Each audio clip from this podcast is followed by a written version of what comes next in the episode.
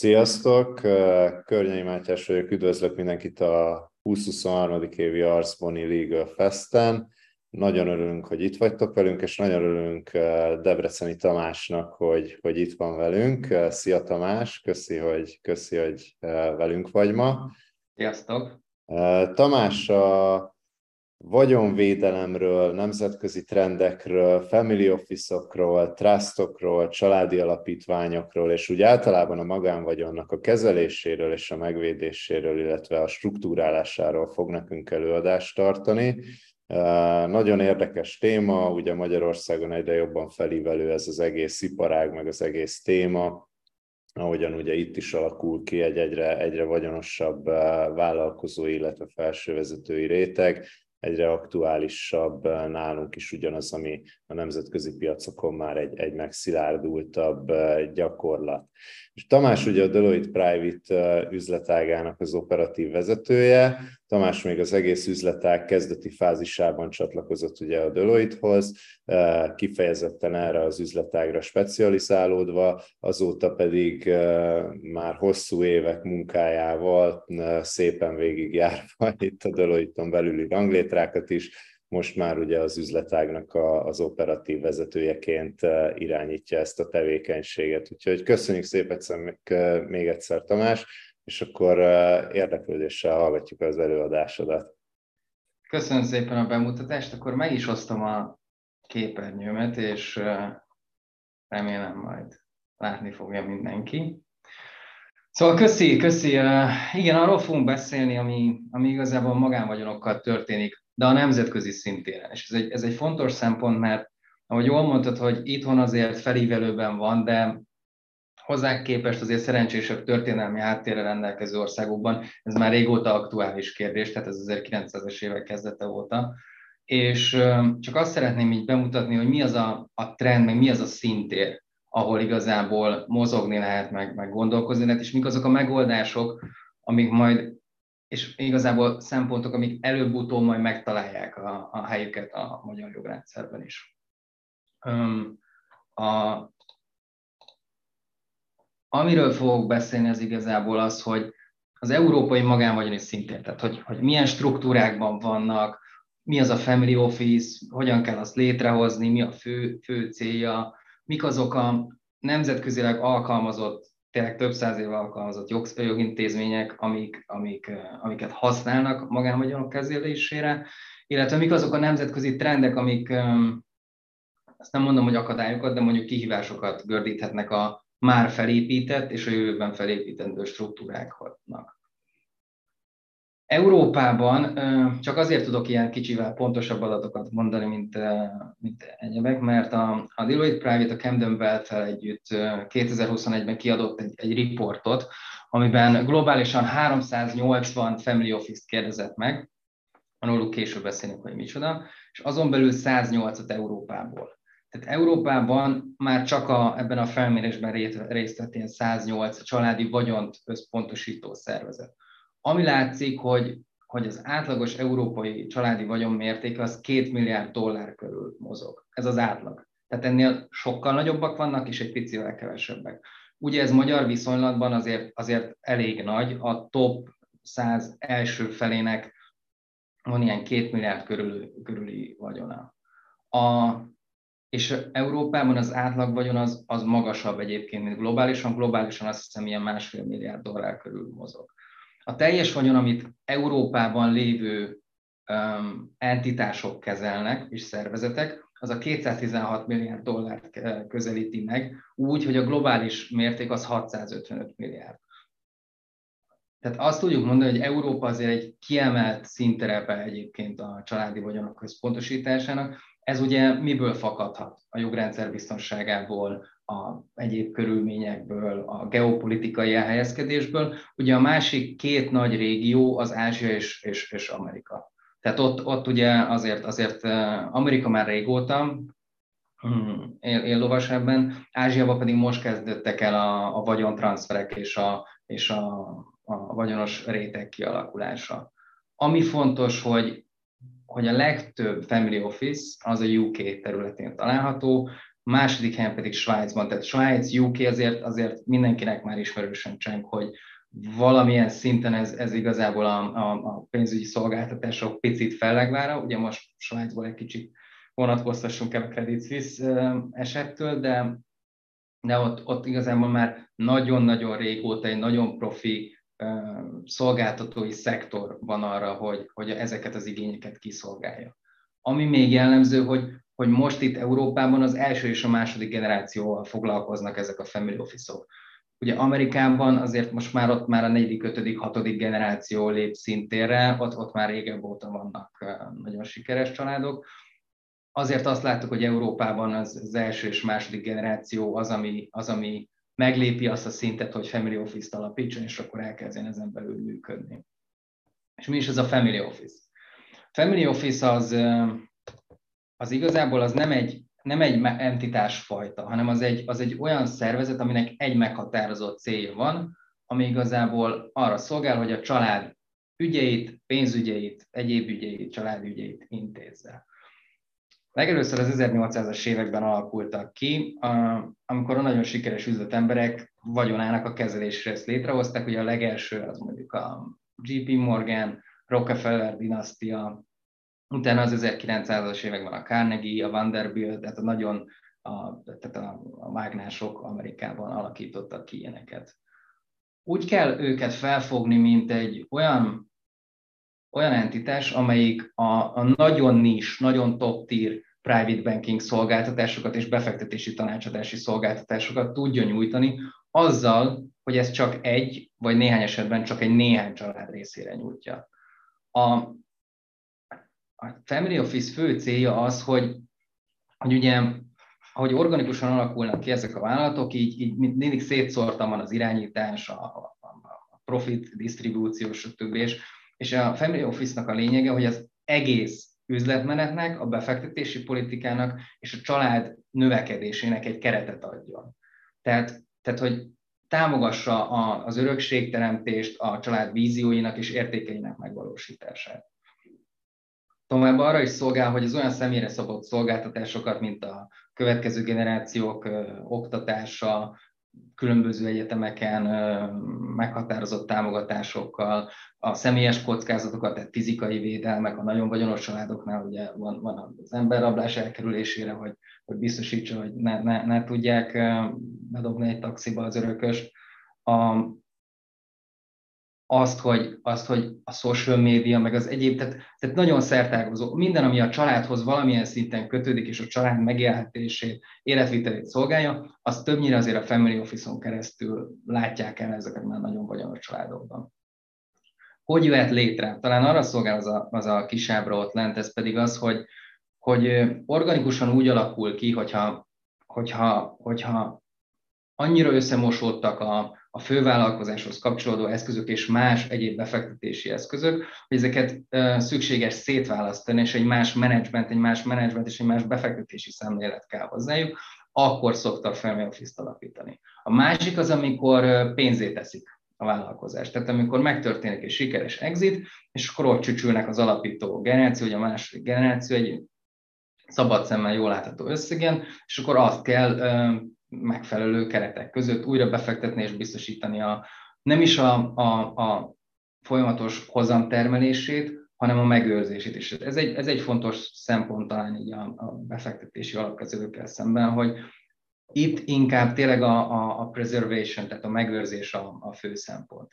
A másik az, az, az inkább Amerikában jellemző, amikor hedge fund meg egyéb ilyen kockázati befektetési alapoknak a, a, a fő, fő tulajdonosai magukhoz váltják az összes többinek a, a befektetési jegyét, és akkor így kvázi zárt körülsítik azt a, azt a befektetési struktúrát. Úgyhogy ezek azok a mozdulatok, amin keresztül kialakulhat a, a, a, a, a family office. De ugye ideig el kell jutni, tehát hogy, tehát, hogy egy sikeres bizniszre jellemzően nem szoktak azért family office létrehozni. Ez a, ez a organikus kialakulás, amiről itt beszélünk, az, az, az úgy jelentkezik, hogy van egy, van egy core business, van egy fő vállalkozási irány, mondjuk építőiparban valaki nagyon sikeres, és ahhoz kapcsolódóan vagy vertikálisan, vagy horizontálisan elkezdi a, a mellékbizniszeket nyitni. Tehát, hogy lesz mondjuk egy, egy ingatlan befektetése, elkezd kivitelezni, mondjuk az kicsit kapcsolódik hozzá, de mondjuk egy kereskedelmi szektorba is befektet, vagy egy gyártószektorba, és onnantól kezdve egyre-egyre több ilyen, ilyen mellékák jelentkezik, úgy, hogy egyre több új szereplő jelenik meg. Most nem a külső menedzsmentről beszélek, hanem hanem a következő generációról. Tehát amikor, amikor az alapító mellett már a 30-40 éves második generáció is megjelenik, és szeretne dolgozni, és alkalmas is arra, hogy valamilyen vezetői pozíciót betöltsön, ez, ez ugye ez mindig kérdés, hogy ki alkalmas arra, ki nem. És így, így apránként haladunk odáig, hogy, hogy már egy olyan komplex, összemosódott és átláthatatlan szervezet és és irányítási struktúra jön létre, hogy, hogy igazából nem tudjuk kijelölni azt, hogy ki miért felelős, kinek mi legyen a homokozója, tehát ki, ki, ki miért feleljen, és akkor szokott az történni, hogy akkor, hogy akkor jó, akkor hozzunk létre, egyébként a cégcsoport átalakítással összefüggésben és a kockázatok leválasztással összefüggésben egy family office-t. Ez ugye most itt ezen az ábrán úgy szerepel, hogy a holding társaság alatt van. A holding társaság az ugye az arra szolgál, hogy csak az érdekeltségeket tartsa, de ez egyébként lehet a holdingban is, vagy fölötte, vagy valami. Tehát a family office, mint szervezet, az nincs jogi formához kötve. Az bár, bárhol ki tudom alakítani. Ugye az a kérdés, hogy mennyire tehetem a szabályait kikényszeríthetővé. Ha egy tulajdonosi pozíciót adok a family office-nak, az biztosítom azzal, hogy az egész cégcsoporton keresztül végigvigye a tulajdonosi akaratot. A, igen. A, későbbiekben beszélünk arról, hogy mik azok az igazán jó megoldások a Family Office jogi kialakítására, amik egyébként a személyes kockázatokat is sokkal jobban tudják kezelni, mint egy sima, sima társasági struktúra.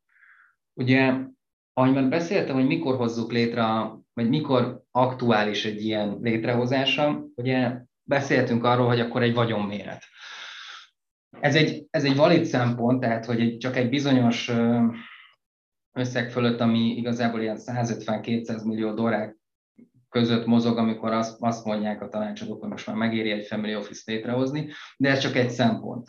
Tehát nagyon sok más olyan aspektus definiálhatja azt, hogy mikor érdemes és mikor szükséges már lépni ahhoz, hogy a kontrollt és a, és a családi vagyont egyben tartsam. Ilyen lehet például a, a családi viszonyok, tehát amikor már nagyon nagy a család, vagy nagyon ellenséges mondjuk a család két ága, akkor kell valami platform, ahol kikényszerítem az együttműködést. Vagy kell valami platform, ahol kikényszerítem a döntéshozatalt abban, hogy akkor jó, most akkor történjen meg a szeparáció, és akkor mindenki menjen a, a maga útján. Valamint az is predestinálhatja a létrehozást, hogy milyen szolgáltatásokra van szükség. Tehát, hogy ugye arra gondoljunk, hogy, hogy, hogy az ilyen összetett vagyonok már nem csak egy, egy, egy, egy sima cégjogi aktust igényelnek, hogy fenntartsák, meg megcsinálják a beszámolót, tök jó, nem, hanem itt, itt nagyon komoly reporting, ugye attól függ, hogy milyen eszközökben, milyen formákban fektetve, milyen adóilletőséggel rendelkeznek például a, a kedvezményezettek vagy a családtagok. Nagyon szigorú reporting, átláthatósági és jelentéstételi szabályok vonatkozhatnak, és ugye ez azt is szolgálja, hogy az a menedzsment, aki egyébként a Family Office-ban majd bekerül, az nem szükségszerűen a család része, az a profi menedzsment ne tudja elsíbolni a, a család vagyont, hanem megfelelő prudens módon tudjon um, működni. Egy igazán alkalmazott cél még a filantrópia, tehát amikor, amikor azt mondjuk, hogy hogy adományok, tehát amikor, amikor nem egyszeri vagyontranszferről van szó egy, egy múzeumnak, vagy stb., hanem azt mondjuk, hogy, hogy meg szeretném őrizni a család tulajdonában ezt, azt a gyűjteményt, de szeretném, hogyha ebből a, a társadalom is, is részesülhetne, és akkor például a Family Office-nak bizonyos struktúrában az a feladata, hogy megfelelő műkincseket begyűjtsön, restauráljon, megfelelően prezentálhassa. Egyre azt látjuk, hogy egyre több, egyre több family office jön létre globális szinten. Ez, ez, ez azért lehetséges, mert nőtt a vagyonos magánszemélyek száma, tehát hogy mindig tudjuk, hogy a, a, a gép az, az nő sajnos. Nagyobb lett a private equity rész, egyébként a, a világgazdaságban betörtött vagyonkörforgásában, illetve, illetve most érkezünk el ahhoz a korszakhoz, mint például itt Magyarországon, de például egyes ázsiai országokban, hogy ezt a, a vagyontranszfert meg kell oldanunk a, a generációkon között. Ez, ez ezzel jár azzal is, hogy nem egy az egyben megy tovább a vagyon, hanem akkor egy exit vagy egy részleges exit után milyen vagyonelemek, milyen, milyen diversifikált módon adom át ezt a, ezt a következő generációnak.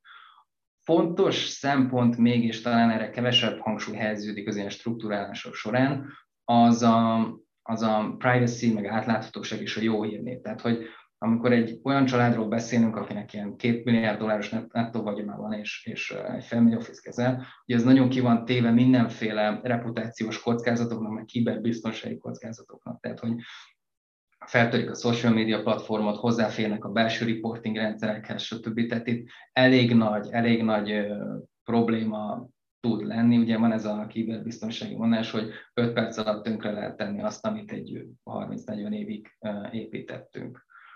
Ami még fontos szempont, hogyha ahogy ugye egyre nemzetköziesebb lesz a család is, tehát máshol laknak, tehát Amerikában, Svájcban, UK-ben tanul valaki, önkénteskedik Afrikában, akkor ugye meg kell azt is tervezni, hogy amikor ő hozzájut a vagyonhoz, az, azt megteheti egyáltalán, hozzá tud-e férni, milyen terhek vannak rajta, stb. Tehát ez, a, ez pedig egy, egy, egy ilyen jó szempontú adózási tervezésre hívja fel a figyelmet ezeknél a vagyonoknál. És ami még csak így prezentáció jelleggel, hogy kvázi ezek azok a szolgáltatások, amik egy, egy family office-ban jelen vannak, és amit bizonyos esetekben házon belül oldanak meg, bizonyos esetekben, vagy a legtöbb esetben kiszervezik, másik meg vagy-vagy attól függ. Tehát van, van két fős family office is, de van száz fős is. Tehát attól függ, hogy hány munkavállalóval foglalkoztunk, elképzelhető, hogy jogi szolgáltatásokban egy teljes jogi csapat van ott, és azt mondjuk, hogy mindenféle jogi compliance munkát, ami a cégekhez tartozik, azt például valamilyen szinten elvállalom, vagy csak egy head of legal tartok, ami, aki pedig irányítja a külső tanácsadók munkáját. A, ami be, tipikusan belső, és erről beszéltünk, ez a könyvelés, cash management költségvetés, tehát ez a, ez a tervezés része, meg, meg, meg, meg visszajelzés része a, a pénzügyekről, illetve a talent HR része, hogy igazából mindig is a család fogja kiválasztani azt, hogy ki kivezesse a, a family office-okat. Egyébként ebben a 2021-es hivatkozott riportban volt egy ilyen felmérés, hogy hogy a családi, vagy a family office-ok nettó operatív költség az évente az 20 millió dollárt elérheti, azért az már egy szemmel látható összeg. És ugye ebben a, a, az, a befektetési jellegű szolgáltatások igazából a hangsúlyosak, plusz a vezetők fizetése. Tehát, hogy az, az a, a Chief Investment Advisor, meg a Chief Executive Officer azért az, az meghatározza egyébként ezt az irány. Ezek ők jellemzően volt tanácsadói oldalról átvett, vagy, vagy sikeres tranzakciót levezetett vezetők egyébként. De egyébként a, a Family Office-nak olyan, olyan triviális dolgokkal is foglalkoznia kell, mint a olasz rivéren lévő tengerparti ház kezelése, vagy a, a toszkán kastélyok, stb. kezelése. Egyébként a yacht management, tehát vannak ezek a, ezek a nice to have dolgok egyébként a, a, az igazán vagyonos családoknál, ami nyilvánvalóan senki nem tudja, hogy hol kell akkor egyébként, hogy, hogy vegye a hajót, hol, hol lesz kikötő, stb. Tehát hogy azért, azért van, van, van ilyen kellemes része is, hogyha valaki mondjuk egy family office-nak dolgozik. Ami hangsúlyos, és ami nélkül igazából nincs is family office, az, az egy jól uh, kigondolt irányítási struktúra. Ugye amikor arról beszélünk, hogy van a család és van egy családi tanács, a családi tanács akkor, akkor ez egy ilyen kicsit részegész viszony, mert a, a család az sokkal nagyobb, mint azok, akik egyébként a családi tanácsok beülhetnek. Ugye vannak olyan sikersztorik Németországban is egyébként, ott alapítvány formában, hogy más már a sokadik generáció távoli unokat testvérek összejönnek, és akkor megbeszélik a fő irányokat.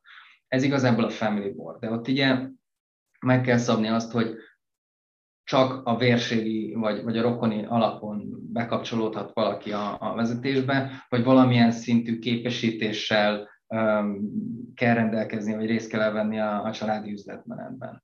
Úgyhogy ez, ez alul van egyébként pedig az üzletek vezetése is, tehát hogy az egyes biznisz szempontok, tehát például az értékpapírok, egyéb operatív biznisz, irányítása, stb. stb. És ennek nem kell, hogy egy family office-ból legyen, ugyanis az a jellemző Európában is, hogy legalább most már kettő van mindenkinek. Tehát két lokáción van különböző branch a, a, a családoknak.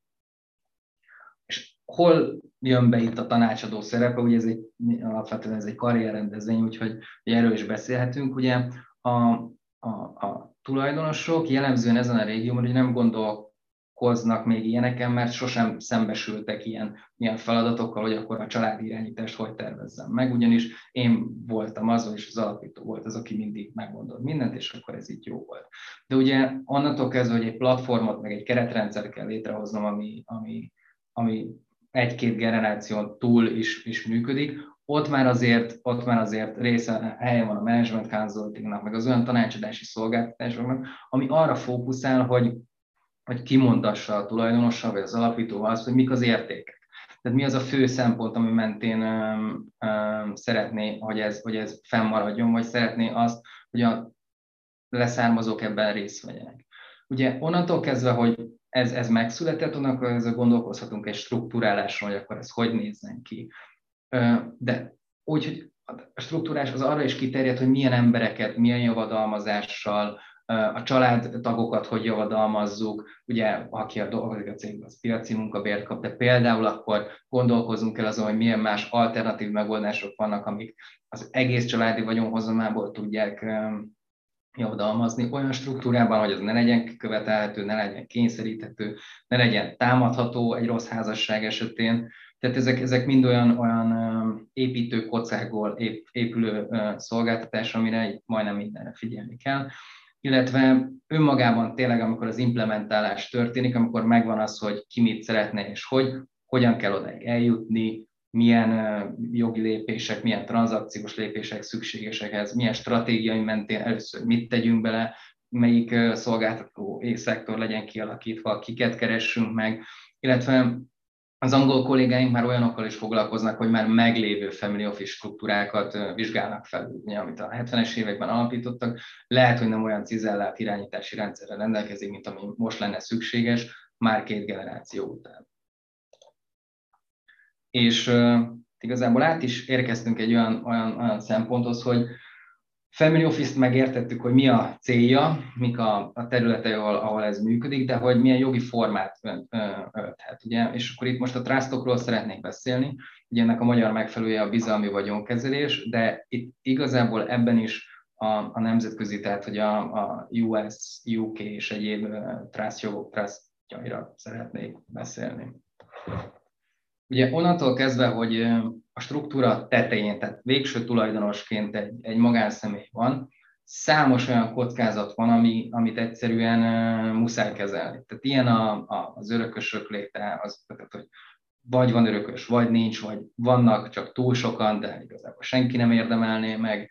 Um, sokatszor házasodik rosszul például a, az alapító bármilyen irányban, vagy, vagy, vagy csak bele kell gondolni abba, hogyha bármi történik az alapítóval, akkor, akkor a cégcsoport onnantól kezdve megbénulhat, hogy egy tulajdonosi döntés nem tud megszületni, mert mondjuk egy másfél-két évig megy a hagyatéki eljárás. Ez egyébként nem magyar jellegzetesség, hogy sokáig tart a hagyatéki eljárás.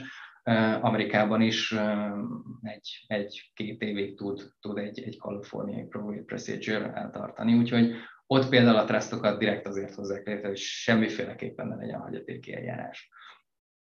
Ami még jellemző lehet, hogy, hogy az alapítónak lehet egy olyan életmódja, ami adott esetben kockázatnak teheti ki az egész vagyont. Mm, például extrém sportoknak oldott, bármikor lezuhant a repülője, leesett egyről, stb. stb. Ezek mind olyanok, amik befolyásolni tudják az ő által kontrollált vagyonelmeket, és ezáltal a család megélhetését.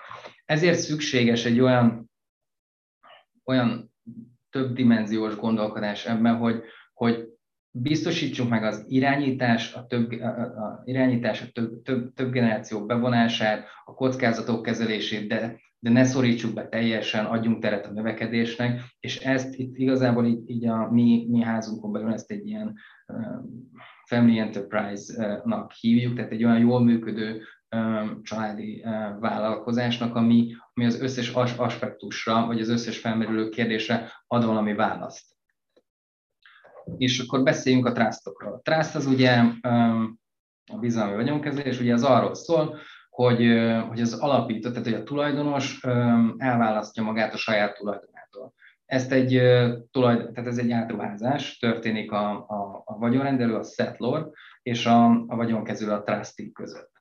Ez onnan alakult ki, nagyon visszamehetnék történelmileg, ugye ezres években jártunk Angliában, amikor is két, állítólag kettő, kettő kialakulási pontja volt. Egyik, hogy azért a, a szerzetesek is szerettek volna rengeteg földet, de hát ugye szegénységi fogadalmat tettek, úgyhogy ilyen trustokon keresztül kezelték a, a hatalmas birtokokat. A másik az pedig a sokat hangoztatott keresztes hadjáratok, amikor is a, a, az angol lordok úgy távoztak el a Szentföldre hadakozni, hogy, hogy azért a, a, a lady, aki otthon maradt, annak, annak megfelelő gondja legyen viselve, és ezt egy, egy, egy bizalmi emberre hagyták az egész birtokot, a trusted person a trustira, és amikor visszajött, visszaadták, de addig is a hozamokból tudta finanszírozni a, a, az arisztokratikus életvitelt. Trust, tehát arról szól, hogy hogy alapítóként én odaadok valakit másnak, vagy odaadok valamit másnak, aki azt úgy kezeli, mint a sajátját, de mások érdekében. És ennek a kialakulása, ez, ez, ez volt egyébként, tehát egyrészt a vagyonvédelem és a vagyonmegtartás, de meg kell jegyezni, hogy azért volt a, a, a király által kivetett öröklési adó elkerülése is már, már a legelőször is, ugyanis amikor valami haláleset történt, akkor akkor az átszálláson egyébként eléggé megadóztatta a király. Ugye ez most is van, e, főleg Amerikában. Ugye nálunk ez azért nem annyira releváns, mert egyenesági származók között ingyenes a vagyontranszfer kvázi. Amerikában azért egy 40%-os estate tax kell fizetni, ez a 40% az nagyon sok.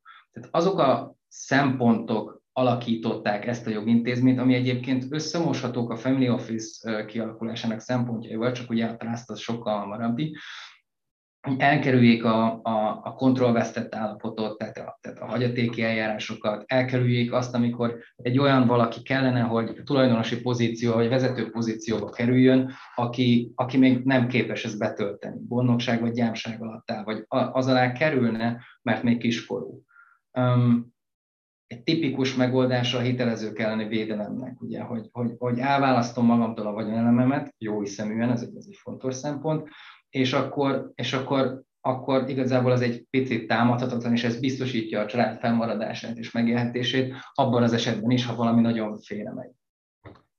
Ugye a házassági vagyonjog megfontolásai is vezették ezt, ugyanis, ugyanis amikor egy vagyonközösségről beszélünk, vagy közös vagyonról, akkor elég nehéz, amikor osztozkodni kell egy olyan vagyonelemen igazából önmagában egységében ér sokat, és akkor egy trust, ez egy megfelelő megoldás lehet, hogy igazából semmelyik fél sem tulajdonolja, csak a hozamokon tudnak osztozkodni.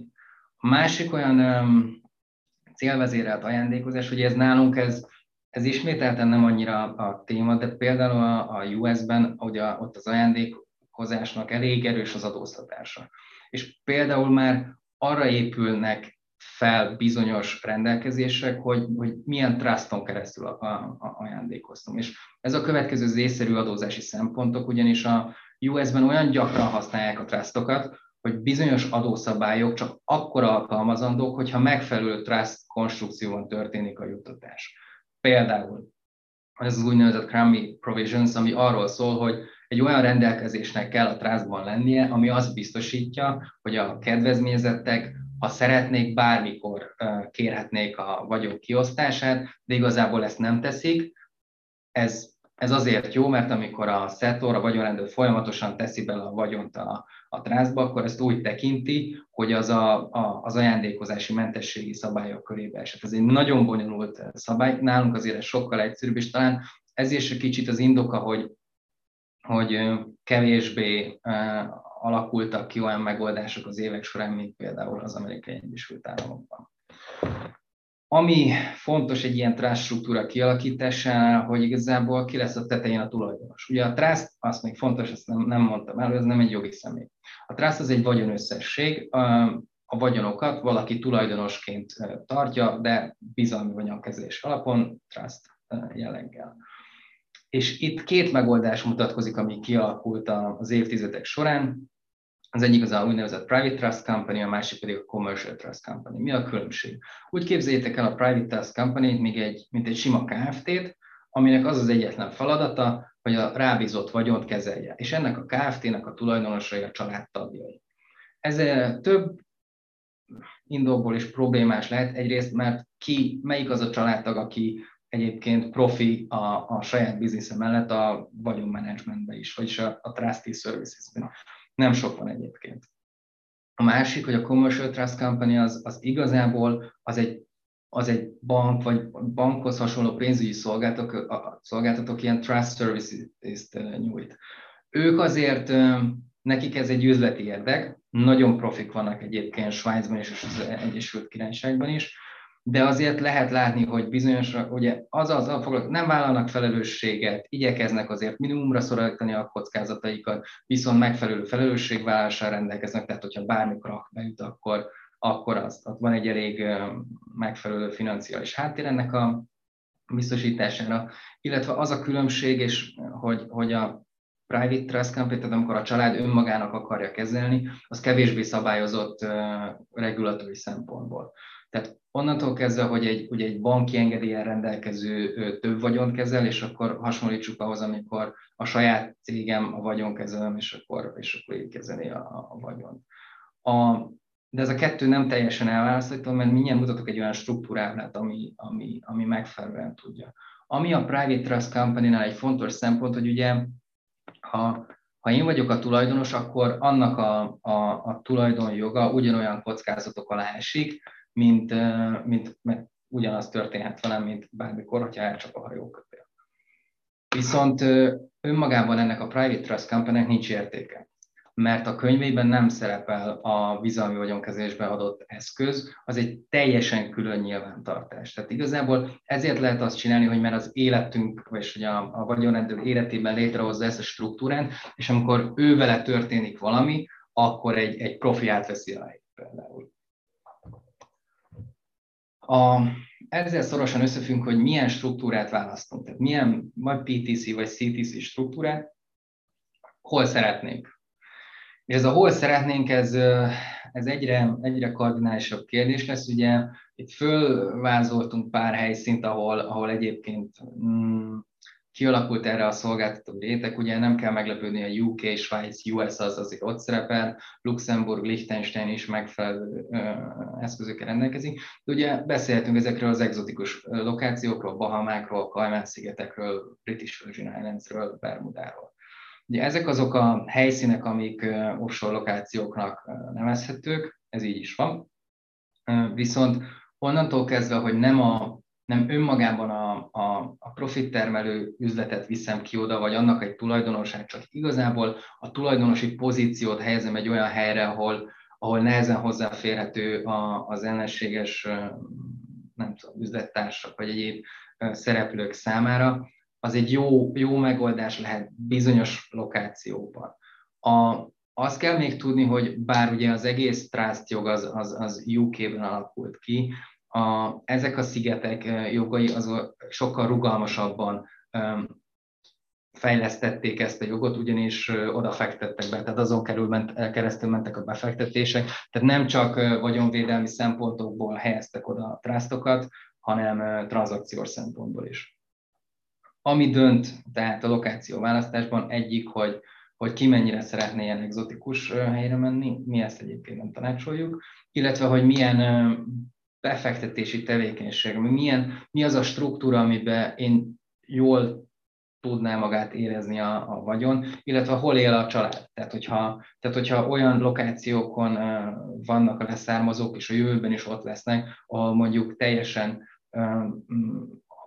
teljesen akadályozott mondjuk a kifizetések teljesítése oda, akkor így, így, így egyszerűen nem, nem, nem lehet, tehát nem, nem célszerű mondjuk a, a Kajmán szigetekre tenni egy trustot.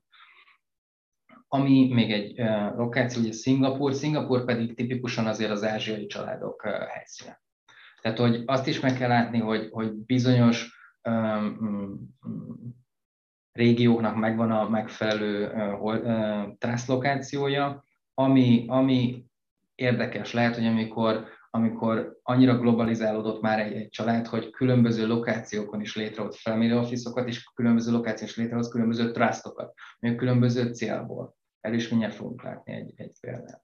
De ennek az egésznek az alapját ugye az biztosítja, hogy legyen egy, egy közös koncepció és fogalom ezekről a trustokról.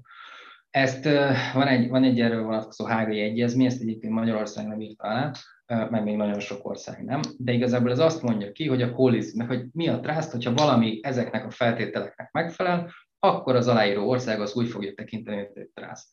Um, Svájc aláírta ezt. Ugye Svájcnak nincs saját trust joga, tehát ott az ezért érdekes szempont, hogy Svájc bár most kodifikálás alatt van elvileg, de Svájcban nincs saját trust jog, ezért amikor svájci vagyonkezelőt választunk, ETC-t, CTC-t, akkor ki kell választanom, hogy milyen jogot szeretnék alkalmazni a trustomra. És itt igazából a, a lehetőségek tárháza nem végtelen, de azért elég számos. Um, tehát simán tud alkalmazni a svájci vagyonkezelő egy, egy, egy csatorna szigetek két jogot, vagy, vagy egy, egy UK jogot, Liechtenstein, Kajmán szigeteket bívény. Ugye úgy kell nézni, hogy ezek a profi vagyonkezelők, akik ott ülnek, nekik azért van különböző fiókirodájuk ezeken a helyeken is, és megfelelő módon ki tudják szolgálni azokat az igényeket, amikor arról beszélünk, hogy honnan, hova mozgatunk vagyont, és milyen szolgáltatások szükségesek.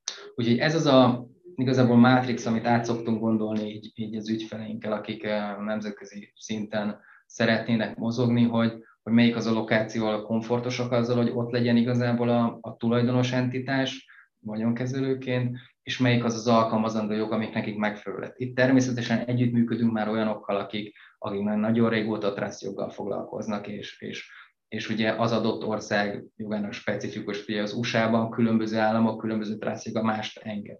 Tehát egy dél-dakotai trust jog az teljesen más, mint a delaware És így ilyen, ilyen szempontok szerint kell megtervezni. Ami tipikus struktúra szokott lenni, és, és igazából ez, ez, ez jó védelmet tud biztosítani, amikor a kettőt ötvözzük. Tehát amikor azt mondjuk, hogy, hogy van egy privát vagyonkezelő cégem, ez a PTC, de van mellette egy kereskedelmi, egy CTC is. Ez onnantól kezdve lehetséges, hogy, hogy milyen eszközöket. Ugye ezek a kereskedelmi bankok, privát bankok nem nagyon szeretnek operatív bizniszeket közvetlenül tartani, mert nem tudnak vele mit csinálni, ők inkább bankből leszettek be, tehát amik, amik likvid eszközök, azokkal tudnak és szeretnek, fog, szeretnek foglalkozni. Ami egy érdekesség a baloldali ábrán, hogy, hogy ugye, ha én vagyok a, a, a, a, a Trust Teamnak a tulajdonosa egy PTC-nek, akkor ugye ugyanúgy fennáll az a, az a tulajdonosi kockázat, hogyha velem történik valami, akkor, akkor mi lesz annak a következménye. Erre egy megoldás, ez, úgy, úgynevezett purpose trust, aminek, ami igazából nem sok helyen lehet, de például a, a különböző exotikus helyeken direkt erre törvényt hoztak, hogy, hogy annak a trustnak az a célja, hogy ezt tartsa. Semmi más. És így kvázi teljes mértékben meg tudjuk akadályozni a személyhez fűződő kockázatokból fakadó következményeket. Tehát ott, ott már nem tud senki sem kiesni a tulajdonosi szerepkörből. Ugye mindezek mellett azért beszélhetünk kedvezményezetekről, aki ezeknek a, a, a javait szedik. A jobb oldalon egy picit felvázoltunk egy olyan struktúrát, ami, ami már nem, nem annyira jellemző manapság, és nem is annyira tanácsolt, ami igazából adótervezési szempontból létrehozott trust. Tehát ott, ott tipikusan arra jött létre egy trust, amikor azt mondjuk, hogy egy olyan transzparent entitás és a trust közé iktatok egy, egy másik szemét, ami arra szolgál, hogy, hogy a, a, a kedvezményezettek adóilletősége szerinti állam ne tudja betudni nekik azt a jövedelmet, ami közvetlenül felérkezik. De ez, ez, ez, ez azért most már nem jellemző. És ha, ha beszéltünk a trustokról, akkor ugye ennek meg kell említenünk a németes verzióját, a magáncélú alapítványokat vagy családi alapítványokat, ugye ez is létezik már itthon, vagyonkezelő alapítvány néven. Egy azt kell látni, hogy ennek pontosan ugyanaz a célja, mint a Trustnak, csak a Trust az egy, az egy angol száz megoldással, egy, egy, egy ilyen szerződéses kapcsolattal rendelkezi, rendezi ezt az egészet, míg a magáncélú alapítvány létrehoz egy alapítvány. Az alapítványnak nincsenek tulajdonosai, van egy robusztus szervezete, és ő korlátlanul tud működni. Ami még fontos, hogy a legtöbb trászlokáció azért valamilyen szinten bekorlátozza, hogy maximum 100 évig, vagy maximum 50 évig, vagy 75, vagy 125 évig lehet egy trásztot fenntartani, hogy az alapítványok esetében nincs ilyen. Az egyik leggyakrabban használt ilyen alapítvány az a Liechtensteini privát stiftung. Ez azért van, mert Liechtenstein ugye ez egy nagyon jó lokáció, pénzügyi szektor elég fejlett, nincs államadósága, stb és most már ugye kezd teljes mértékben a, a, a, fehérítés felé tartani, tehát hogy most, most már adózási szempontból is meg, megfelelő módon adóztatja a jövedelmeket. A Liechtensteini magánalapítványt elég egyszerűen létre lehet hozni, akár egy trusting keresztül is, egy meghatalmazotton keresztül is. A lényeg az, hogy legalább egy kétfős kuratórium legyen, és egy 30 ezer svájci frankos alapítvány, alapítási érték, ugye ez, ez biztosan meg lesz.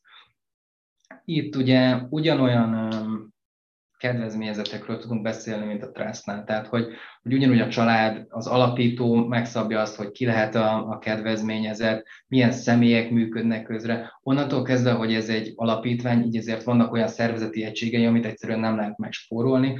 Auditor, azaz könyvvizsgáló, egyéb ellenőrző szervek, ugye itthon a vagyon ellenőrnek megfelelő szereplő kint, és, és ezáltal tudja azt biztosítani, amit a Trust angol jelleggel megold, hogy, hogy a tulajdonosi pozícióból fakadó kockázatokat teljes mértékben minimalizálja. Ugye a, a, az alapítványok összevonhatók más struktúrákkal is. Láttunk olyat, hogy hogy a, a PTC, tehát hogy a, a, a privát vagyonkezelő cég tulajdonosa kvázi egy alapítvány, így így onnantól kezdve nem beszélhetünk a tulajdonosi kockázatról, de egy teljesen egyszerű nemzetközi vagyontervezés szempontja volt az, hogy a külföldi holding lokációhoz megfelelő alapítványt tudjunk illeszteni, aminek a lényege, hogy, a, hogy, hogy hosszú távon fenntartható módon kezelje a családi vagyon, és, és óvja a rossz hiszemű kedvezményezettektől és egyéb faktoroktól. Ugye onnantól kezdve, hogy geopolitikai helyzet is fokozatosan változik, vagyis rohamosan, így egyre inkább megnőtt az igény a, a vagyon egy már bizonyos megtermelt vagyon biztonságba helyezésére, és arra is tökéletes szempont lehet ez.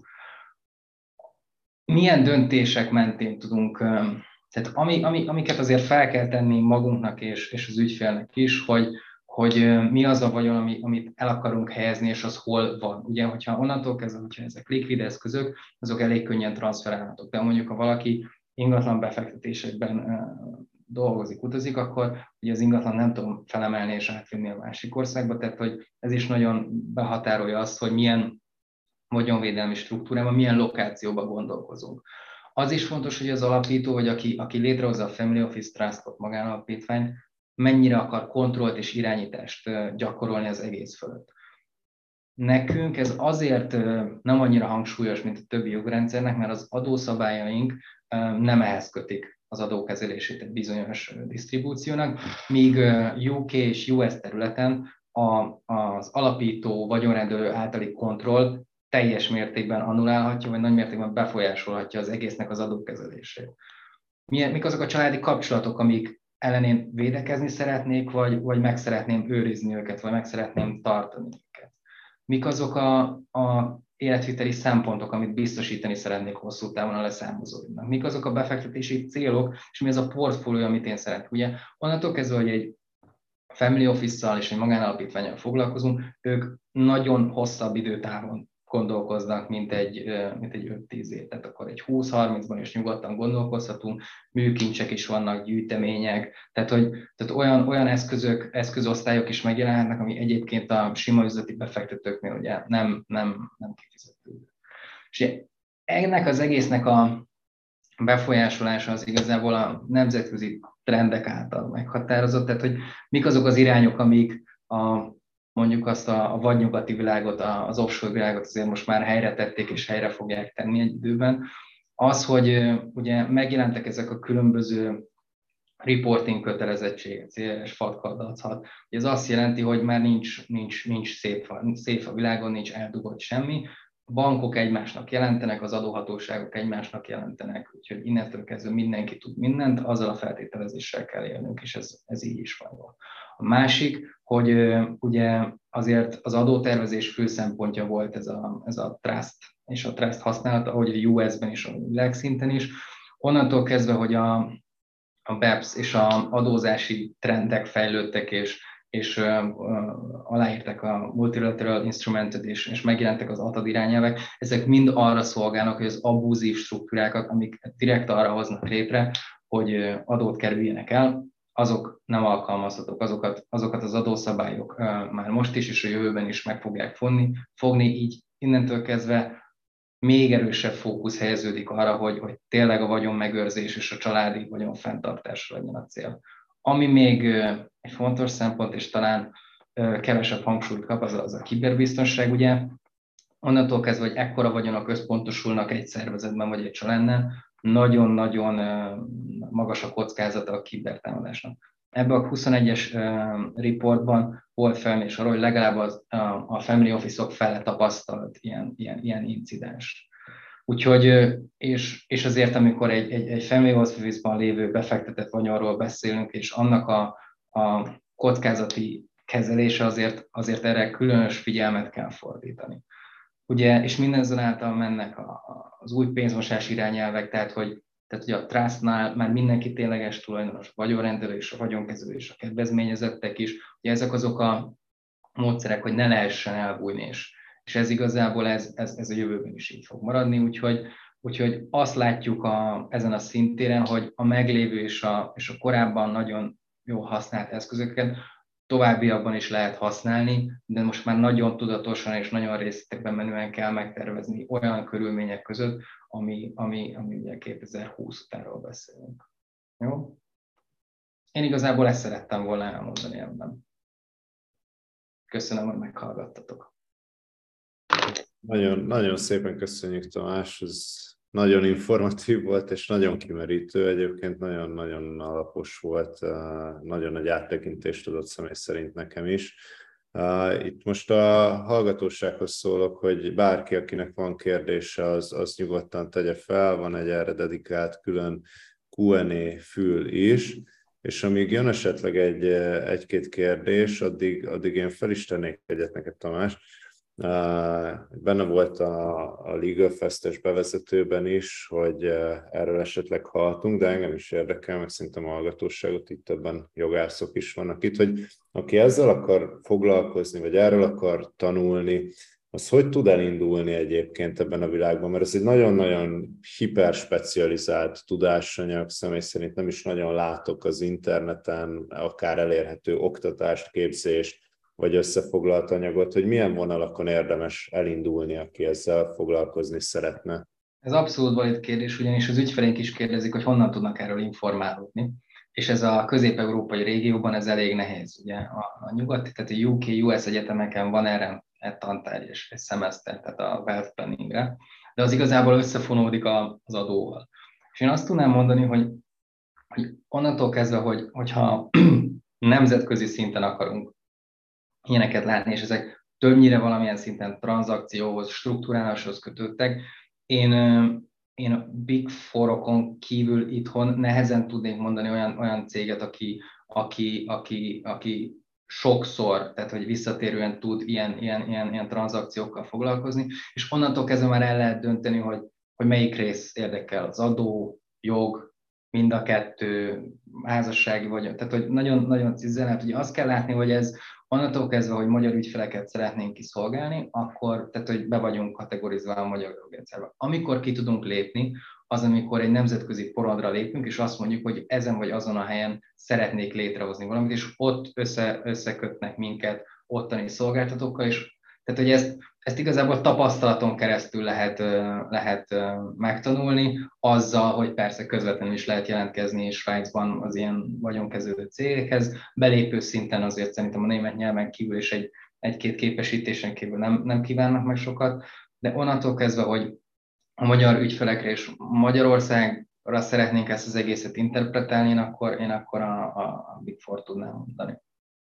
Hmm, akkor gyakorlatilag ez egy ilyen full gyakorlatban elsajátítható terület gyakorlatilag. Tehát szuper. És hogy látjátok egyébként, vagy te hogy látod egyébként, hogy, hogy Magyarországon nagyjából mik a trendek, hogy mennyire kezd elterjedni az ezzel kapcsolatos gondolkodás, mennyi bizalmi kezelő van, családi alapítvány, family office, egyéb ilyesmi, mennyire tolódott át a sima holding struktúrából mondjuk ebbe az irányba a gondolkodásra. Ugye most nőnek fel igazából a rendszerváltás utáni első nagy magyar vállalatok, amik már talán kinövik ezeket a ezeket a holding struktúrákat, hogy ott mit láttok, mi esetleg itt az irány itthon? Szerintem el kell választani, a, tehát, hogy amikor nemzetközi szinten gondolkozunk, vagy amikor a hazai jogrendszerben lehetővé tett jogintézményeket. Azt látjuk, hogy azért itthon már elég sűrűn alkalmaznak bizalmi vagyonkezelést, vagyonkező alapítványt. Ez, ez, most már, ez most már majdnem tíz éve kim van, kim van a PTK-ban, tehát hogy ezt, ezt, ezt tudják használni, de a gondolkodásra sokat változott. Tehát amikor mi ezt elkezdtük és, és, és, és, és beszélgettünk, akkor azért egy más kérdések merültek föl, más, más, más ahogy te is mondod, más, más preferenciák mentén volt a gondolkodás. Onnantól kezdve, hogy most már átörökítésről, picit irányított preferenciarendszerekről beszélünk, ennentől kezdve már, már felmerülnek olyan kérdések, amik igazából Magyarországon nincs gyakorlata. És ezért, ezért jó a, a nemzetközi tapasztalat ebben, mert, mert ezt már megoldották egy párszor a UK-ben például, és, és on, abból lehet meríteni olyan ötleteket, megoldásokat, amiket itthon ugyanúgy lehet implementálni, mert, mert eléggé rugalmas a PTK, megfelelő a társasági jog, meg van vagyonkezésünk, tehát hogy, tehát hogy igazából inspirálódni lehet azt mondanám, és, és ez az inspiráció, ez, ez át, ragadt, úgy látjuk a, a vállalkozó rétege is. Szuper, ezt jó hallani. Közben Hartyányi Tamás küldött egy kérdést, hogy jelenleg a magyarországi új PTK-s bizalmi vagyonkezelés, ez mennyire elterjedt ebben a körben? Kifejezetten ez a bizalmi vagyonkezelői struktúra, ezt mennyire használják itthon? Használják. Használják. Azt, azt tudom mondani röviden és hogy használják. Azt, hogy mire, az, az, az, az, egy, az egy másik kérdés. Tehát, mm-hmm. hogy, tehát, hogy látjuk, hogy, hogy vagyon, vagyon megőrzése természetesen elkezdték használni, de, de ugye puding próbálja az evést, tehát még bírói gyakorlat nagyon nincsen benne. Tehát létrejöttek ezek a struktúrák, működnek, helyesen vagy nem. Ugye majd meglátjuk tíz év múlva, amikor, amikor már ki kéne fizetni, vagy, vagy amikor a kedvezményezettek már nem úgy gondolták, hogy az alapító. És egyébként mi, mi a gyakorlat nagyjából? Inkább ezek a PTC-k, vagy a CTC-k szoktak el? Van, van PTC. Itthon, csak, itthon szinte csak PTC. Ugye pár 8 vagy 10 profi vagyonkezelő van, ők is, ők is de, de úgy, úgy látjuk, hogy onnantól kezdve, hogy könnyen hozzáférhető lett PTK-n keresztül, ezért, ezért sokan megcsinálják maguk. Az, az elképzelhető, ahogy mondtam is, hogy ugye lehet PTC-vel indulni, aztán majd CTC, tehát hogy tehát, hogy szerintem azért lesz itt egy transfer, mert nem tudjuk, hogy a második generáció mennyire akar ezzel foglalkozni. A harmadik aztán meg ki tudja. Még egy utolsó kérdésre van időnk, kicsit ez is ehhez kapcsolódik. Ugye említetted, hogy még nincs bírósági gyakorlat, és meglátjuk, hogy hogy működnek, hogy mit láttok, hogy van-e egyáltalán ilyen kockázat, vagy ilyen félelem azzal kapcsolatban, hogy akár a PTC-n belül is a kijelölt trustee az így egy ponton túl, hogy mondjam, róg lesz, és, és nem feltétlenül a kedvezményezetek érdekében fog működni. Ezeket hogy szokták kezelni általában? Ugye az előadásban is elhangzott, hogy ez azért egy felmerülő kockázat, hogy ki tudja, hogy majd a, a trustee az hogyan fog viselkedni egy ponton túl, meg el tud-e járni tényleg teljesen a kedvezményezettek érdekében mindig is, illetve hogy vannak olyan kockázatok, hogy a menedzsment az kiveszi a vagyont a, a kedvezményezettek alól valahogy, hogy ezeket hogy szokták kezelni? Vagy Igazából, tehát, hogy valami uh, kontrollt ellenőrző rendszert be, be kell építeni a rendszerbe, ez egy protektor, uh, családi tanács, vagy bárki, ami bizonyos időközönként beszámoltathatja a vagyonkezelőt, és odafigyelhet. Ugye a vagyonkezelő az bármikor visszavívható, elvehető, stb. stb. És igazából mivel trust és bizalmi vagyonkezelés a neve, ezért a bizalmat így nagyon nehéz, és ez számunkra, tehát hogy a, ez, ez Magyarországon ez igazán probléma, hogy én megváljak a saját tulajdonomtól, és valaki másra bízzam, azért ez, ez nem, nem egy elfogadott és jutalmazott gondolkodás még, de, de szerintem ki lehet találni azokat a checks and balance, tehát azokat a ellenőrző rendszereket, amik ezt megfelelő módon kordában tudják tartani, és mindig is lesz egy bizalmi személy a trusting kívül, aki erre oda tud figyelni. De egyébként más, tehát hogy miután ugye a, bekövetkezik a halál, és hát az alapító, vagy az vagyonedőket, ő már nagyon nem tud mit tenni. Tehát ő egy olyan, és ezért javasoljuk, hogy az élet ben hozzunk létre ilyen bizonyos, és nézzük meg, hogy működik. Tehát lehet, hogy, lehet, hogy a család tökre jól tudja majd használni, de lehet, hogy egyből kiderül, hogy ez biztos, hogy nem fog működni. Tehát, hogy, tehát, hogy ezek is azért szempontok. Uh-huh.